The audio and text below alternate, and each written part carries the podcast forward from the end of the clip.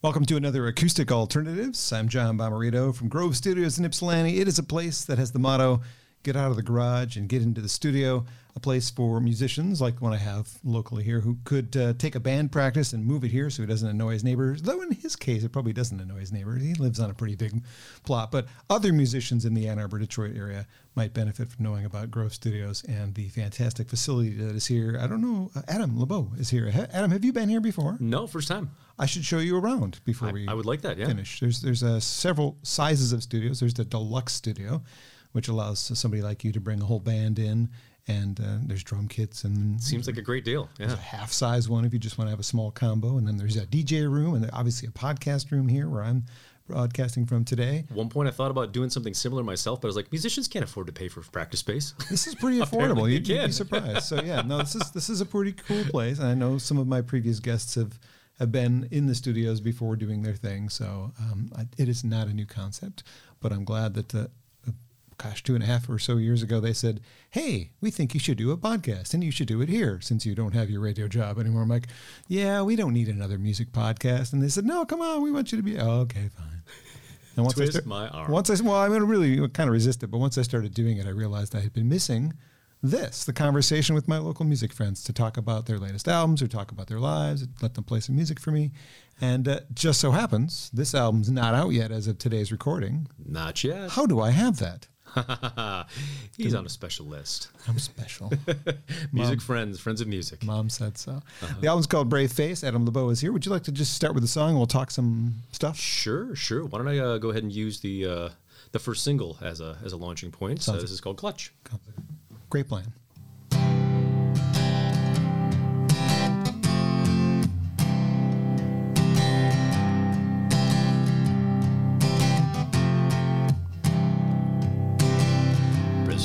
On the pedal. Breathe the wind. It's a range of motion. It's a change of gears. And I can see it spinning. Though I don't winning, oh, I'm here. And it's a long way back from the river home. I know that I lingered too long. Now that I'm here, I don't want it no more, but I should have known. In our bones.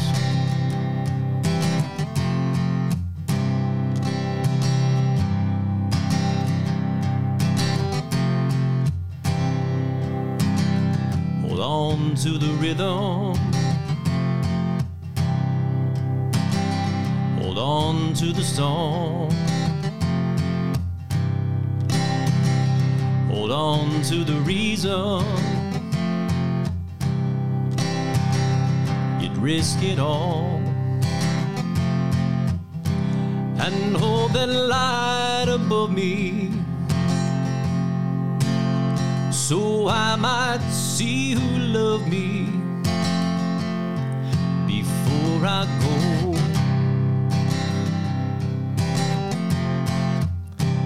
And it's a long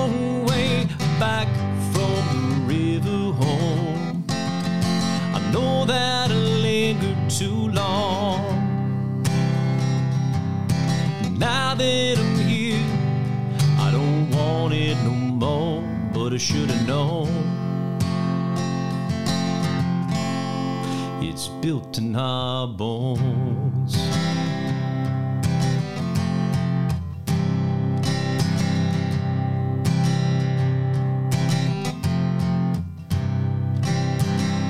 Time is all I have. Locked in place. I wish for patience. And I hope for grace. And I know there's people who stand up and raise their hands to bear the weight. And it's a long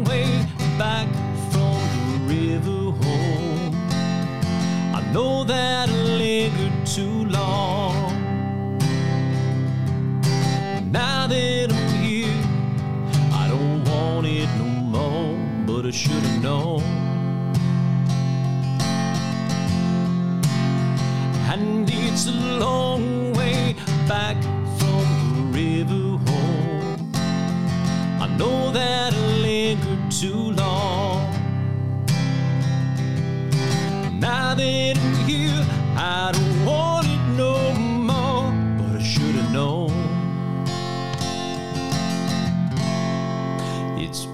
built in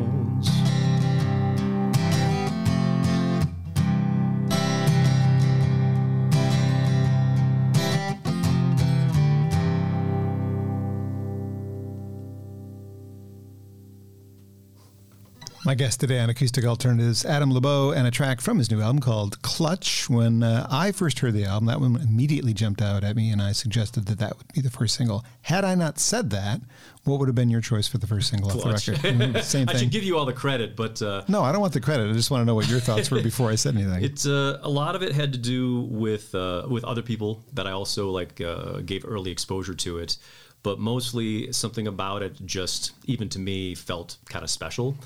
Um, it's uh, the whole album kind of took on a life of its own, but that one very specifically, like once it was birthed and uh, happened, it just seemed to have a special spark to it. it does. That might have been Amy Petty, I don't know, but That voice does stand out, and like anywhere, any any song, any crowd. I mean, that, that voice cuts through right into me.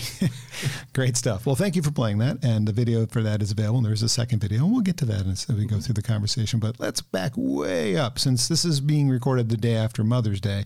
And before I continue, can you pull the microphone just so that uh, I forgot to do this before we, This uh, so that so this is lined up with your mouth a little better. sure. There we go. That. Ooh. That's ooh, little, it needs a little bit of uh, help standing still.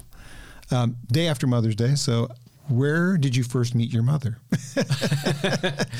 In Where other words, where did you grow up? Is what I'm trying to say. I'm just saying. wow, that's I'm that's ask- a really weird approach to that I- that I- I'm- question. I'm, asking it differently because of the day. I'm going to back that up. Hey, look at that. I'm just going to come in for it. Uh, I grew up in Midland, Michigan, Okay. uh, land of Dow Chemical. I knew that. Yeah. did your dad work for Dow? Mom work for Dow? Uh, no, my dad was a pharmacist, and my mom, uh, she just, uh, she was an entrepreneur. Okay. she ran all kinds of businesses, had all kinds of ideas, and uh, was kind of a creative. Who else do I know like that? Adam Labeaux is just like. Do you know where him? I got that from? I don't know. I'm a pharmacist on the side, but that's only the back alley. Oh, oh, we shouldn't talk about that No, no, no, video. no, no. It's being recorded. so, how long did you stay in the Midland area? Um, I was in Midland until I was 24. So, your very formative years, all of them. Yeah, and then I got out as fast as I could, as every child in Midland does. They dream of getting out over the Delta and uh, uh, jumping out, and I moved out to the West Coast. Well, what do kids do in Midland for fun? More of that back alley stuff. We're back to that. Smoke cigarettes and play guitars. Yeah. Really? Okay. Yeah. Did you have other hobbies? Like, did you play sports at all? Oh no, I am so uncoordinated. I was actually just talking about this. I Catch. I, Oh. I broke my nose once as a kid playing basketball in the backyard by myself. Uh, that's not supposed to happen that way. ever. Just an elbow in the face or something. I elbow myself. That's right. so, when did music become the focus of Adam's life then? It, it honestly was something that I always wanted. Um, it wasn't something my parents encouraged because I don't have musicians in the family anywhere. Uh, it wasn't that they didn't like music; they were music lovers. It just that uh, wasn't something that they knew how to encourage me to do. Uh, so, I mean, I uh, listened all the time. I was in choir uh, when I was in grade school, actually straight up through high school, and I used to sing myself little songs on the way home from school. But it was that first moment when I saw Kiss. You wanted to rock and roll all night Oh and party God, every day. Superheroes with guitars. How do you beat that? Yeah. And then I was jumping off uh, off of chairs in the living room uh, playing air guitar. Breaking noses a different way. That's right. that's that's the right way for at least Uh-huh. your career path. That makes sense. Um, there was a question I was thinking of while you were talking, and I was being polite and not interrupting. And guess what? I lost it. I just talked it right out of you. And no, it was the siblings question. So Yeah. you, you said in your family, is it how many siblings are there? I, I had a brother. Uh, Oh. Yeah, he was uh, uh, lost his life in Texas. Uh, Sorry. He got into a disagreement with some police. It's enough said. Sorry about that. No, that's okay. That's okay. It was a long time ago. Yeah, I understand. We'll talk about something else off air that's a long time ago that I get asked all the time. It's like, yeah, you don't really want to know the answer to the question, so I know exactly how you felt when I asked that. Um, so, first record you bought. This is a question I'm going to ask my next guest next week, and she's only like 20. And I got to thinking about asking somebody who's 20 the first record they bought. Are they going to have an answer for that? They just stream music. Do they even buy anything anymore? Wow. But for you, Yeah. but for you, you have a first record you bought. record stores. Yeah, the one that first record that I bought with my own money was a 45, and it was on the Dark Side by the Beaver Brown Oh, Band. nice. John Cafferty and the Beaver Brown Band. Was it because of the movie or just you heard it on the radio? Uh, we, we, we had HBO at home. We finally had cable. It was one of those things, and I saw the movie, and I thought it was a really, really cool song. Yeah. so is Springsteen one of your influences? Actually, no. I hated Springsteen until I saw him. That's that's really strong language, and I apologize to anyone who I just offended. That's okay. Uh, no, there was just something about him just never uh, rang for me. And I want to see, it was actually when I moved back to Michigan, I, I watched a, a concert of his, and I've never seen a more dynamic, more powerful uh, performer, and it really blew me away. Apparently, he still does that at this age. I'm, I'm still blown away. yeah. Have you seen him since? No, no. I saw him once. It was a Palace show many years ago, like late Okay. '80s, early '90s, and yeah, it was incredible. I mean, I would I wouldn't mind seeing him again, but I don't have the disposable income it takes to go see him in these days. well, who I can't afford to see a concert anymore myself unless I put it on. so, That's one way to handle it. Uh-huh. um, your bio says deeply rooted in folk, classic rock, funk, pop, and soul. Okay, so that's one, two, three, four, five genres of music. yeah, yeah. Pick a couple of favorites from each genre. Favorite in folk, favorites in folk. Oh, favorites in folk.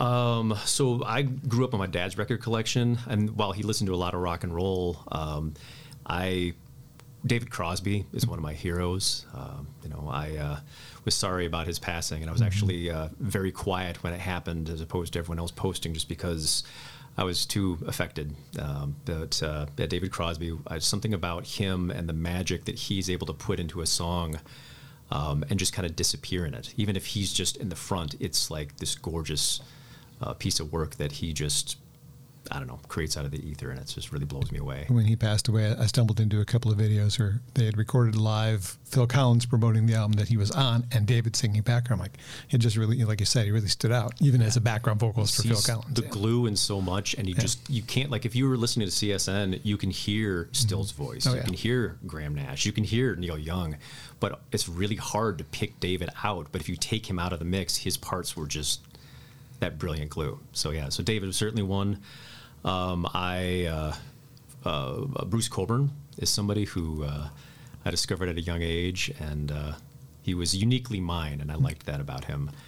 One of the benefits of living in a border town like I did, Detroit, or if you grew up in Midland, you probably weren't getting the same thing. But the Canadian radio influence, where we got Yeah. to hear things that weren't necessarily American hits, but Bruce definitely is. I actually I love sharing the story if we've got time Oh, yeah. for, for how I, Yeah, you have to be somewhere at seven for another interview, so not, not me. I just Um, have the studio booked till seven. Yeah, so uh, so Bruce Cockburn came to me. So at that time, I was listening to a lot of Grateful Dead and a lot of Bob Dylan, uh, Simon and Garfunkel, and I was uh, uh, selling roses on a street side stand, and I was just at the tail end of my day, and this guy pulled up in a Lincoln Continental.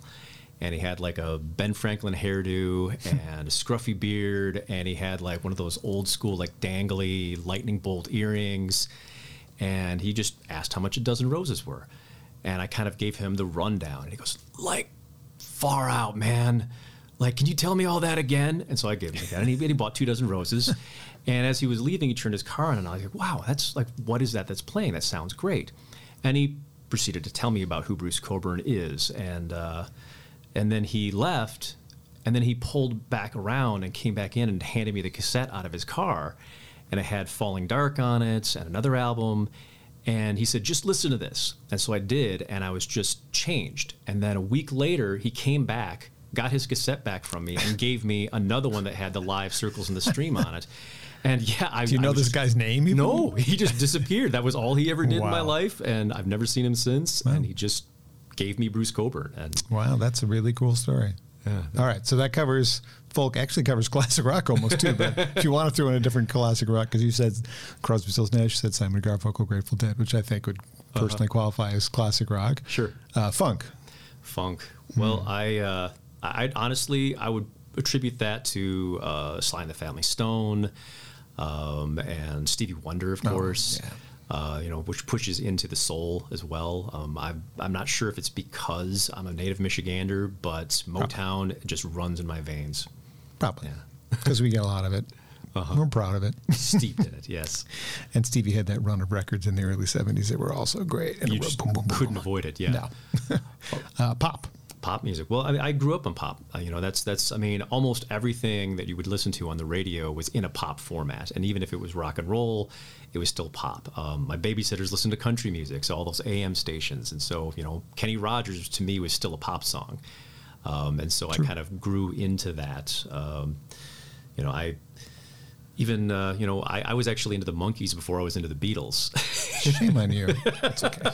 I'm sure I they had a better. TV show, man. The Beatle cartoons, though, I used to rush home from, from Uh-huh. elementary school to watch. Once I discovered the Beatles, which was after Paul McCartney. But anyway, Yep. Oh, you were Wings first. uh, my first single was "Listen to What the Man Said" by Paul Okay. McCartney. And I'm like, oh, this guy was in another band. I was seven. like, give me, you know, give me a little grace there. You're forgiven. Yeah, thanks. anyway, uh, so soul.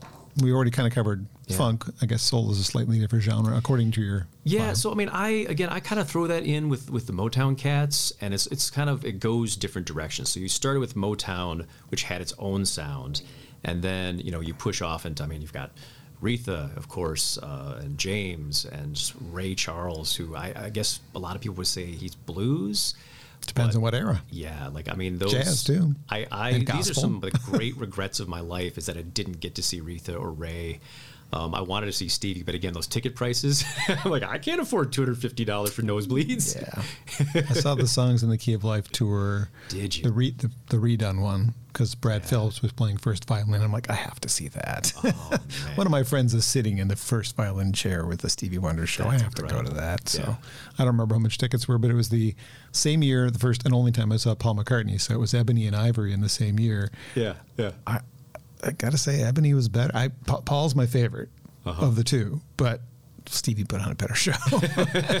Paul's show was great. I mean, it was great, but Stevie's show was fantastic. So, why am I telling you my story? We're supposed to be telling your story. Sorry about that. I like to know. I like to know. It was relevant for the for the question. So, Midland is where you started out living, and sounds like you've lived at a lot of different places. Where else have you lived significant portions of your life? Well, significant really. It was Midland, San Francisco.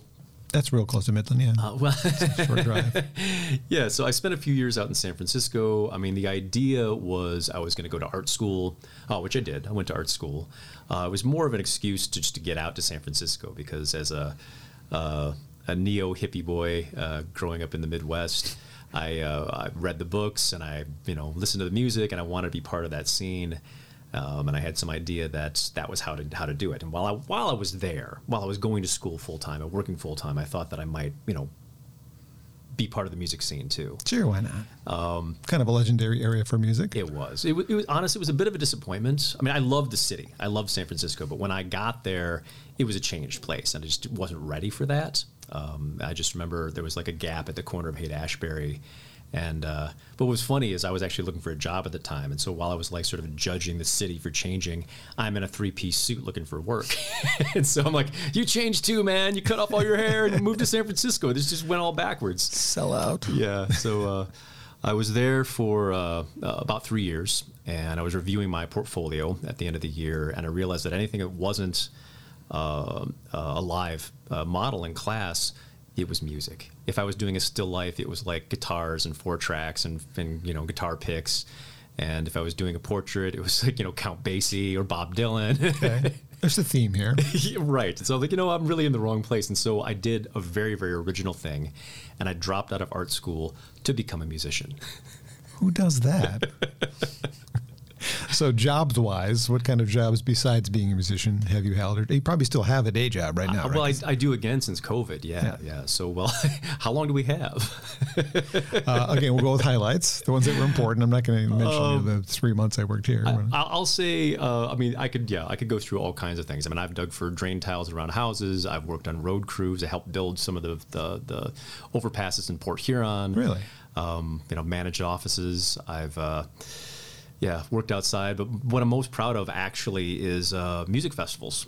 Uh, I started a music festival with some friends up in Oil City. nice. Uh, we it was kind of funny. I had uh, uh, one friend that we just kind of had this idea. We were talking about doing like almost like a mini Woodstock sort of thing, where it was uh, three days and you camp over. I mean, it started off with just a free show downtown, but it just was so exciting that we decided to, to expand it. And at the same time, two other friends were talking about the same thing, and we got together and had a meeting of minds. And uh, we kind of all joined forces and created this incredible uh, like all the counterculture in the Tri City area came to be part of this thing called the Freak Show. I'm not sure you could get away with that name now, but it was an acronym. It was an acronym. It was a very Oh. clever acronym. Okay. Uh, yeah. So you know, I guess yeah, it wasn't uh, you know slamming anybody. I suppose just ourselves. Um, but yeah, so I was really proud of that, and uh, you know, I really like enjoy putting on events. So I'd say that's a that's a highlight. We'll get to that because I know you still do that, but that's mm-hmm. a little farther down the list. here. Okay. Okay. Uh-huh. Not that we couldn't jump ahead because I know how to move mm-hmm. around. Um, new album is your fourth record, fu- full length. I think. Did you have an EP in there too? I'm trying to remember that. nope. Nope. Nope. Just full length. Okay. I appreciate that. I like an EP, but I never pull it out. Mm-hmm. And similarly, I you know I appreciate when somebody releases a new song, but if you only release it as a digital single, I'm, I'm probably going to forget I have it or never buy it because I'm I'm going to pick up this before I grab my digital files and play them. So thank you, A, for recognizing that there's still value in a Thank physical. you for enjoying that. I do. Well, I'm one of the few people who st- still has a CD player in my car. Uh-huh. I have a CD player desk. Every room in the house pretty much has a CD player because I have 17,000 of them. So there needs to be a place to play them. Um, so I recognize that this is not the most popular format, but you've decided, and I hope rightfully so, that people will come to your shows, see you, and want to take home a souvenir. Right? So well, that's that's my hope. Right. so I mean, ironically, I, it started occurring to me as I was talking to people and friends about the CD coming, and like I don't have a CD player anymore. Is what I heard over and over again. So I actually had to order a set of download cards that now, now I'm going to give away to anyone who buys a CD. I know. I know. This is still a good souvenir at the table. and something for them you. to sign. It's, it's got all the art and yeah, it's got the space to sign. if records can come back, those can come back. Give it time because these are so. still more affordable. I just saw didn't Seth Bernard just release on cassette? Like People are doing that too. That's not going to last. These have staying power. Mm-hmm. I mean, they may never actually deteriorate in the landfill either, but that's another topic. that's the point. You want to pull it out of the landfill and put it in. oh, what is this? Anyway, the new CD has several tracks. We've played one so far. I think this is a good talking stopping point for another Okay. track. Okay. Give me another tune. So Introduce I it. am going to play the uh, the opening track actually, just called "Don't Listen." Please continue to listen, but I'm you know don't don't listen to the advice that I'm about to tell you. Yeah, thanks a lot. Getting people to turn this off listen. And uh, well, yeah, here we go.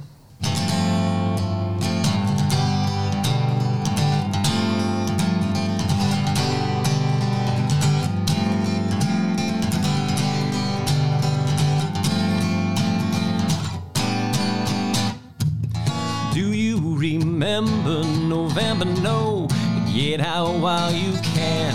Winter's here, it's a cold night, but it'll be right where you left it, but where you're gonna be now. I've been falling asleep at the wheel and night. I can't get there, but don't you listen to me.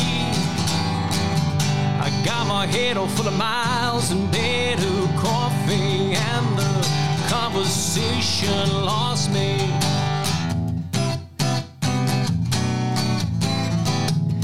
It's a thorn, it's a crumb, it's a crust, it's a wet weight down, it's a stroke of bad luck. Get in or get out of the way. I've got a head full of ghosts, but got nothing to say. I believe in the signs I've read said, get tough now, cause there ain't nothing ahead. Don't you listen to me? I got my head off for the miles and better coffee, and the conversation lost me.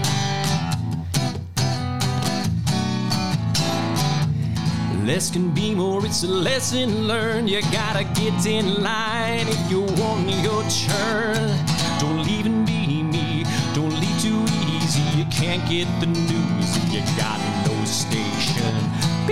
Parlay with see. I can't remember, I guess that I'm sorry.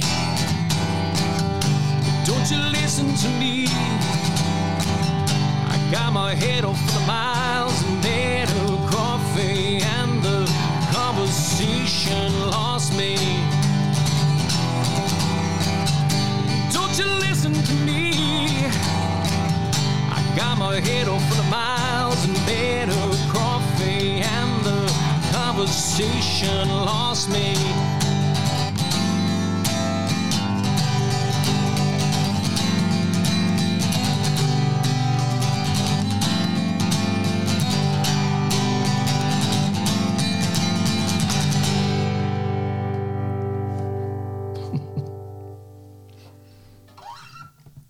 Don't listen to Adam Labeaux.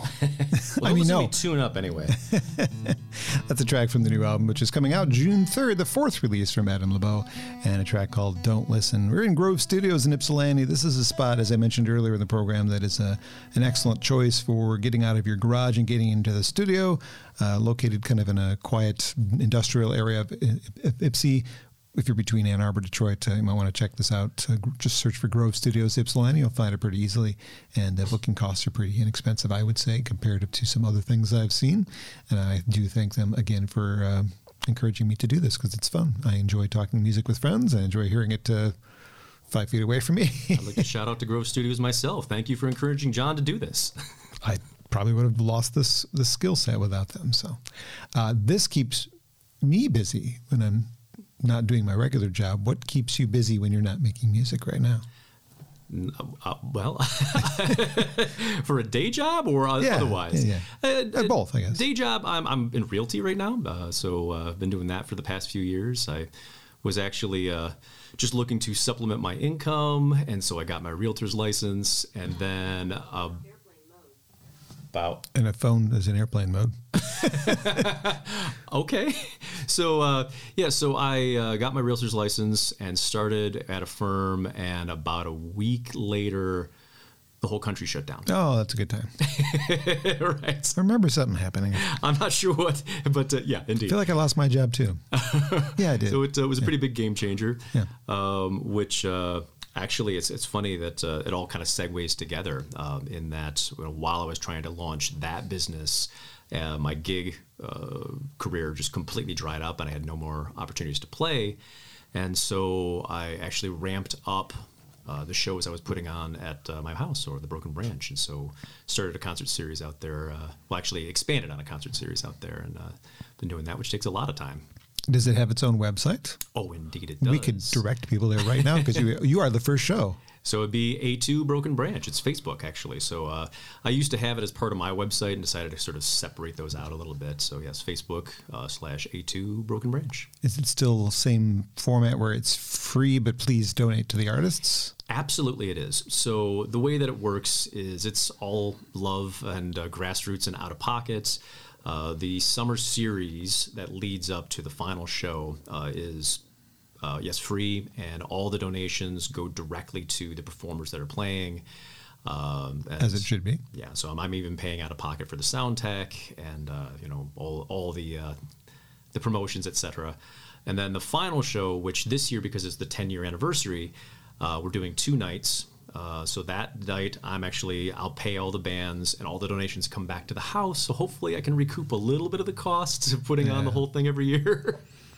Yeah, and so your first show is you and Amy. We mentioned Amy earlier as Yeah, playing yeah. with you. What day is that show? so that's June uh, 3rd. Okay, And, uh, we'll that's CD release day. CD release day. So, it's so funny how that works. Hmm, very, very convenient, I would say. Indeed. CD will be available for the first time at that show, Yes, it except for this one.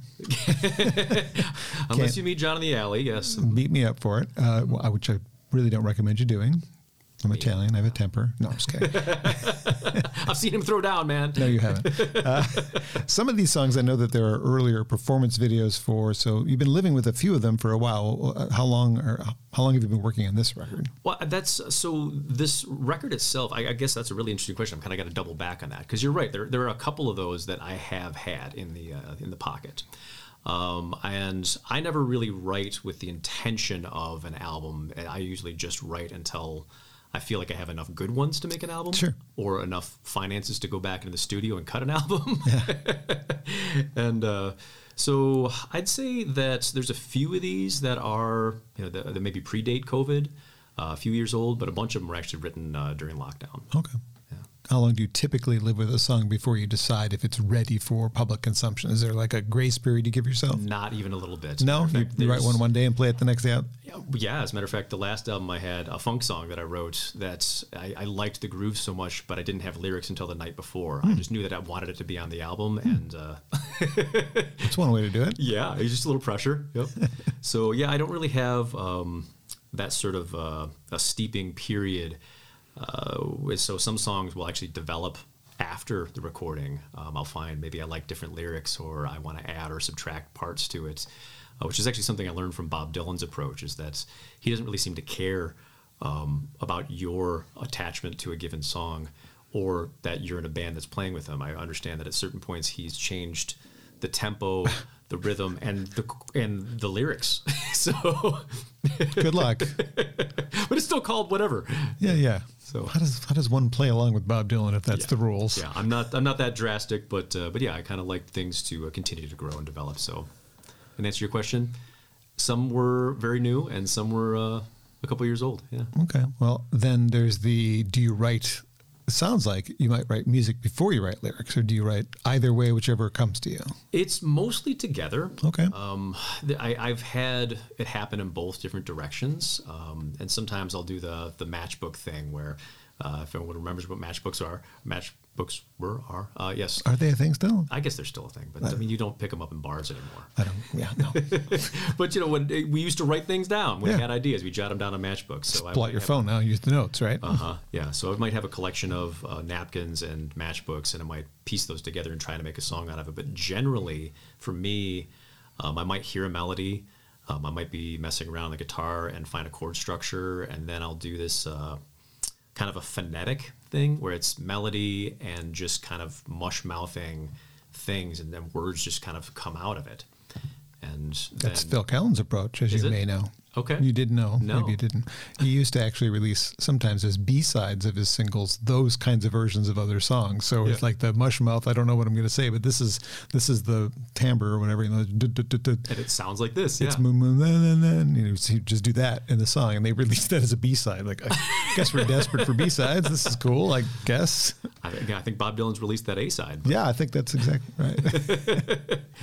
uh, are there typical topics that are for you easier to write about, or you just what, whatever you're striking? It, yeah, it tends to be you know whatever the song says, and it, it sounds very metaphysical that way, but it's it's the truth for me. Like I I might be inspired by something. Like you know, there's songs in this album that have a lot to do with what was going on in the world at the time. Uh, you know, whether it's COVID or uh, uh, you know the the BLM movement. Um, you know, there's it, it those things seep in. Um, but I don't like to push a song around a lot. I find that when I come with too much intent, it sounds forced. Okay. Um, and so I just kind of let it tell me what it needs, and then I'll just I might polish it a little bit. Okay. Fair enough. Uh, the lyrics to the entire album are already on your website. I was kind of surprised to see L. Lively's name with that. L doesn't live anywhere near you. How do you know L? Since I know L through the Michigan Music Alliance. Yeah, yeah. So I met L. Um, it was one of those events that uh, Michigan Music Alliance was putting on through a mutual friend, uh, Jen Prinkert, out of uh, uh, Kalamazoo area, who booked me to play Arcadia Ales once upon a time. We became fast friends then, uh, and so I saw uh, uh, Elle in a panel. And again, we've just been traveling peripherally, and uh, I saw that she was doing some consulting. And this particular album, I'm so very, very proud of. It's absolutely the best work I've ever done. I'll agree. Thank you. Wait, did you say you'll agree? I'll agree. Okay, just making sure that was what I heard. No, That's what you heard. I, So- I, I streamed the other ones as I was prepping because I don't have them. I, I have this one, but this one has a yeah. It, go ahead. Sorry. Thank you, thank you. Yes, so I'm, I'm very very proud of it. And again, like I, I kind of feel like when when you release a song, when it's uh, when it happens, it's like it's not really yours anymore. And so I, I'm I'm having this very third party sort of detachment from it. And I just feel like it's good enough that I wanted to respect the album and I wanted to release it properly. So I reached out to Al to uh, give me a little consultation, as in like, how are the kids doing it these days? like, what do you, what do you do to release an album now? Because I'm not exactly uh, social media literate. I mean, I could use it, but I don't really enjoy it. You don't speak that language. That's right. So I I had to hire somebody hip to come and tell me how to do it. and then she she transcribed your lyrics and was the poster of the lyrics. Okay. yeah. Uh-huh. I just like this is interesting. She's not writing the songs, but she's associated with all the lyric posts. Alrighty then, I will figure that out. Uh, on the occasions where you do write a lyric first, because that happens, you said, uh, do you have when you're writing the lyric any sort of a an idea what the mood of the song is going to be since you cover different genres of music in your style? No, No, just no. you approach it, you look at it, you go, all right, I got this. What does it sound like? As a matter of fact, there's been times when I've had lyric sets that I was really proud of, and as soon as they met the melody and the chords, they had to change. And there might, you know, three quarters of it might get dumped. Um, and then I'll save those away to hopefully come back to later and using something else. But oftentimes I just don't get back to them. Fair enough. Are you one of those songwriters that if somebody says, "Hey, is that song about such and such?" You're like, "Yeah," and you say that to no matter what they say. Or if I asked you, I, I wish I was that cool. I really do. Like I always try to to be aloof and let people interpret them how they want to. I, I do admit that I, I try to make sure that the fully fleshed out lyrics tend to have some ambiguity to them. Uh, because I like it to to be open ended and a little bit amorphous, where it can change. It changes to me sometimes. Um, on my last album, I uh, released a song that I wrote for my daughter, and it ended up being more for my mom when she passed. Um, and so, like, they, there's songs that that change meaning for me. And so, but that said, eventually I have to put intent behind it, uh, just for me to be able to remember the lyrics. I have to have to know what the story means. Yeah. Um, and uh, usually it's that third verse that kind of locks it all in place. "Okay, do you mind if I go through what I think the song's about and you correct me along Not the way? all, Play teacher with me." Okay. Okay. So, Brave Face, I think, is about facing difficult times. I got it. You're absolutely right. But let me tell you what the inspiration was for that. Yeah. Um, it was when the Super Bowl was hit in Detroit. Um, and I remember that Kwame Kilpatrick did this thing that instead of sinking a bunch of money into the city to repair these downtrodden areas, he put facades on the buildings. And so they looked like they were pretty buildings for all the people coming and visiting and all the cameras, but it was nothing just just a brave face. You know, we were, and I felt like Detroit has been through so many hard times, and that stayed with me for years until I finally sat down and wrote something kind of about that, much more personally. But uh, yeah, hard times. Those people need to come back and look at it now because it actually isn't so bad. It's not so bad anymore. Yeah, All right, pass it around about getting together with friends. indeed, indeed, that is exactly what that song is about. yeah, I. Uh, I wanted to write something. So that one was one that actually had a little bit more intent to it. Um, I wanted to write something that was danceable, um, and that was about having a good time, and that's just kind of spilled out. Yeah. Uh, the river, life choices in general. Yeah. Oh, Yeah, no, that's so. The river was uh, about a very, very difficult time. I'm not going to be very specific about this, it's okay. If it hurts it, I don't want to. but I was I was in the middle of something good, and then the next day I had a choice to make, and it was this way or that way, and there didn't seem to be a right answer. There was there was no right answer. I wouldn't say there was necessarily a wrong answer either, but it was just no matter what, it was going to hurt. Then I'm going to probably run into some trouble as I continue this list. the big reveal: a developing relationship. Ah, yeah. So I I didn't even intend it to be. That was one that I just completely let the lyrics tell the story, and I like the way it came out. And that's more of a, a hindsight. Um, that was about a breakup. Yeah. I had it backwards. Uh huh. Not doing so well. Yeah. Uh, hold on, that is a broken relationship. Ah, okay. so no, I'm, I'm gonna I'm gonna correct you on that one. But, but see, I love this. Uh, I, should, I should just like, stop telling you the actual. No, No, you're no. absolutely right. No, no. Um, Hold on is actually um, the most political song I think I've ever written. Hmm. Uh, it had a lot to do with global warming. It had a lot to do with the the madman that was in office. Uh, that seemed to be at the helm of everything and not caring that just everything was just going uh, going south in a handbasket. Yeah. Too bad he wasn't a madman across the water and oops, I fell in. they wouldn't have him. no. Uh, Make a Mess, a love song before the broken relationship. Ah, yeah. That one actually I woke up with in my head this morning, by the way. Well, that's uh, that's funny you should say that. Yeah, because that was kind of a, a song that came to me when I was waking up. so, yeah, that's uh, make a mess. I like uh, the way that turned out. It's a nice song. It's uh, one that's really about relationships and that's what makes something beautiful in a relationship isn't all the perfect moments. It's all the the jagged pieces and the the, the weird ways that we fit together. And you know that's uh, I think that's the best part of finding a, a perfect someone is their imperfections. Nice. Then I had trouble.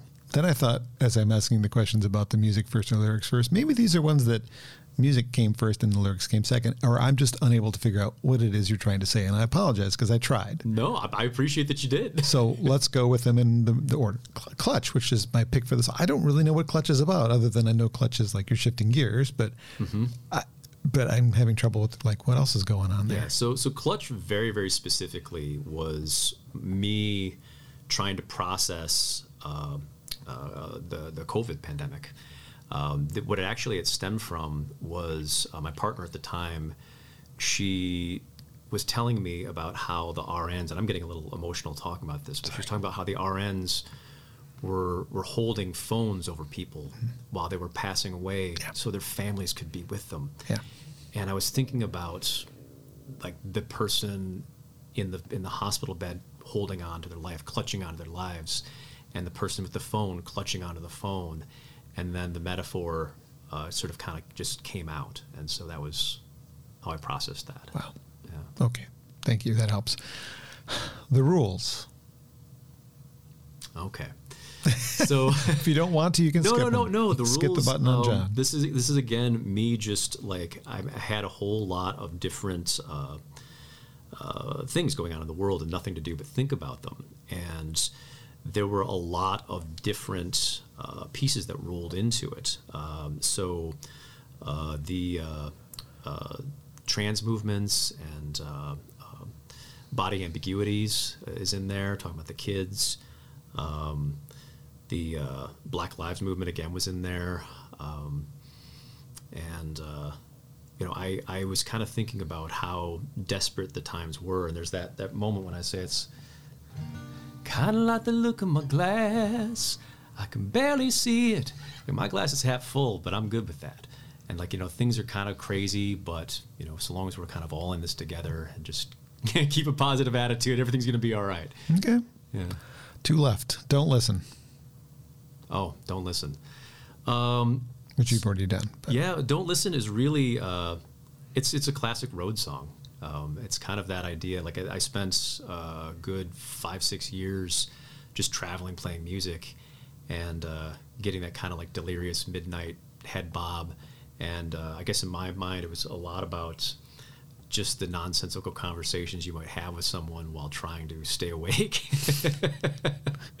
Being part of different bands that you've been part of. Uh-huh. Yeah. Okay. That's right. Fair enough. And then Straw Man. I'm lost. What's a Straw Man? Yeah. So what's funny is actually um, that's this is one of those ones where um, I wrote it and I knew what the words were. I knew what the lyrics were, and uh, what a dictionary definition of what a straw man is, is isn't what a straw man is in my story. Um, and that's one where I wrote actually five sets of lyrics that I didn't like. I didn't like, but I knew what the song sounded like, and and the chorus always was there. And uh, uh, so for me, that's it's a song about war. It's a Okay. song about war, and it's you know the straw man is the the cannon fodder, is the the little grunt who gets put out into battle lines, and uh, Okay. We've just talked about every song on the record in a span of like five minutes. So that's a, a, brief synopsis of the new album, which is called Brave Face. Adam Labeaux is here. A show coming up and a CD release on June 3rd at his Broken Branch series in his backyard. Mm-hmm. Acre and a half, is that right? Acre and a half. Yeah. I remember my facts sometimes. I didn't have that one written down. That was just something I read. Um, another song? That's really a lovely segue there, John, because uh, I was kind of hoping to play Strawman today. You do it. So this you is you got a, the guitar. I don't. this one um, was really interesting because it's a pretty big, big number on the album, and I'm sort of gearing up to play some shows in support of the album, and some of those are solo. And I was like, well, how do I play some of these songs differently? So this is one that I've kind of rearranged. I've been having a lot of fun playing it with this different arrangement.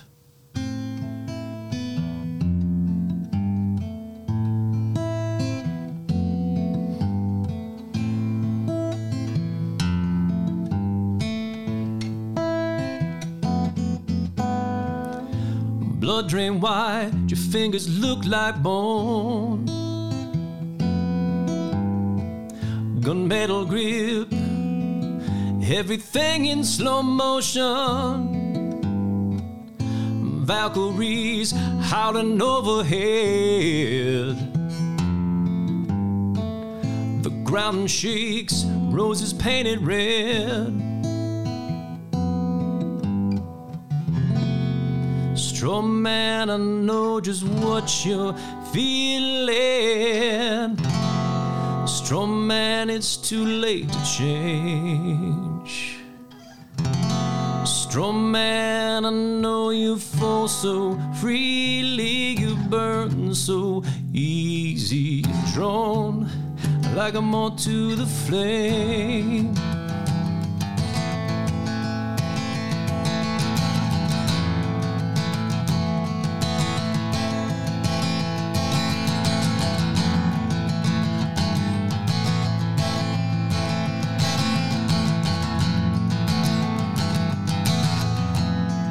Your pocket letter home. The sweat from your chest makes the riding run, mindful of murder and entropy. Twisted cross around your neck that cannot see. Straw man, I know just what you're feeling. Straw man, it's too late to change straw man, you fall so freely, burn so easy, drawn like a moth to the flame.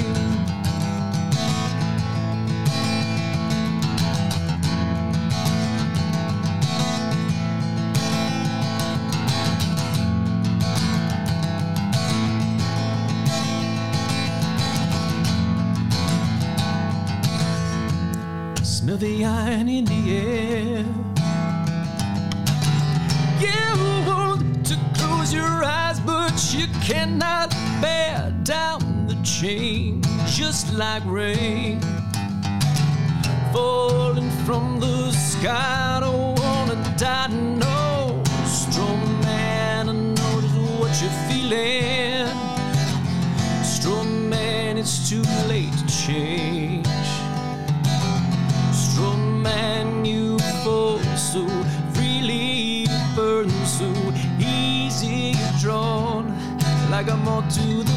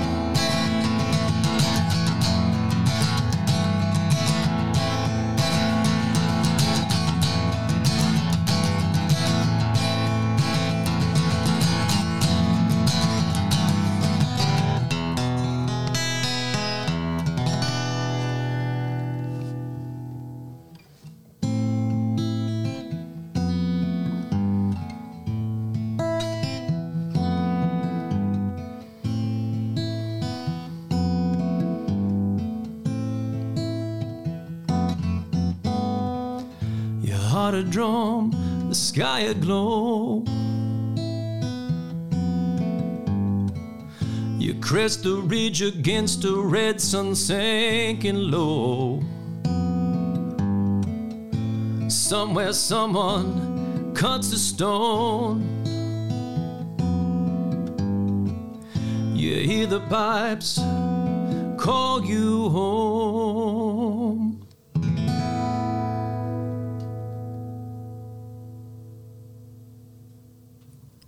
Straw Man from Adam Labeaux. Very different than the album version. You're right because well, there's the big background vocal thing and the big production and You should have seen the notes for that one when I got the, uh, the uh, background singers on it. All it said is very Tenacious D.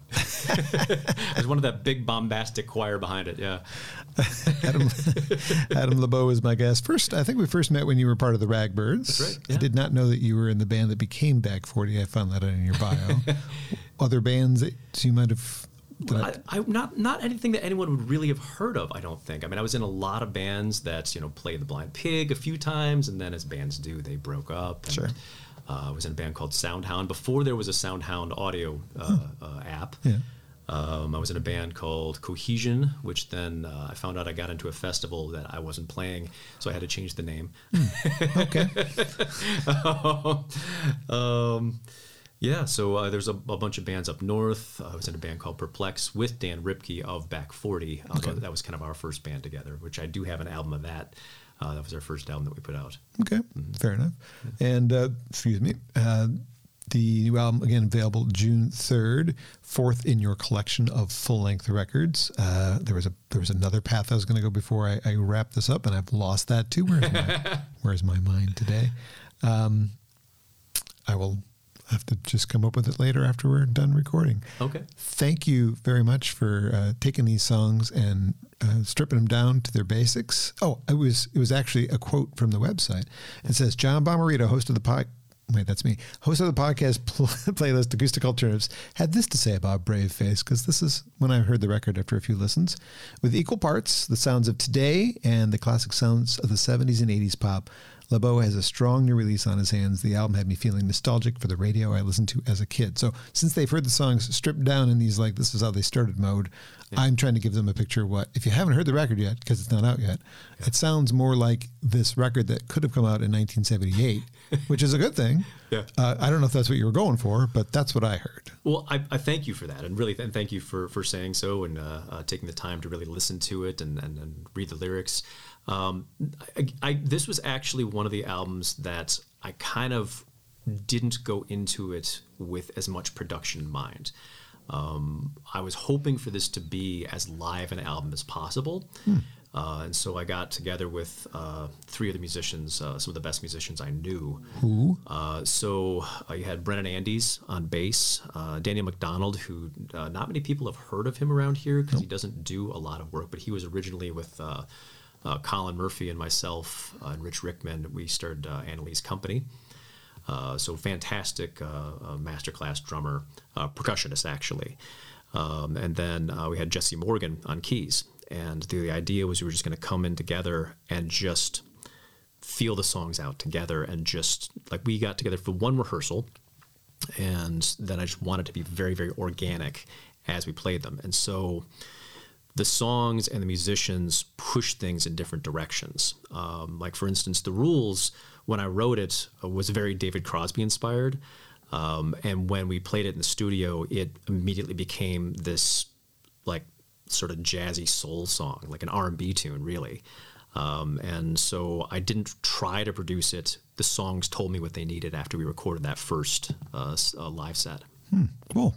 Well, it turned out well, and congratulations on this record. I hope it does well for you. I hope it gets you more attention. Thank you. And get to play more gigs. And I don't know how you're. I mean, booking gigs is hard. You, you've got time to do that in, in your life, and you've got quite a few on your schedule. So I need to know your secrets, but not right now.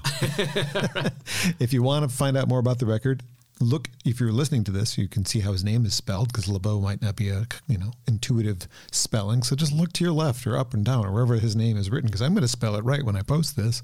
and then I assume it's that dot com, right? That's right. That's right.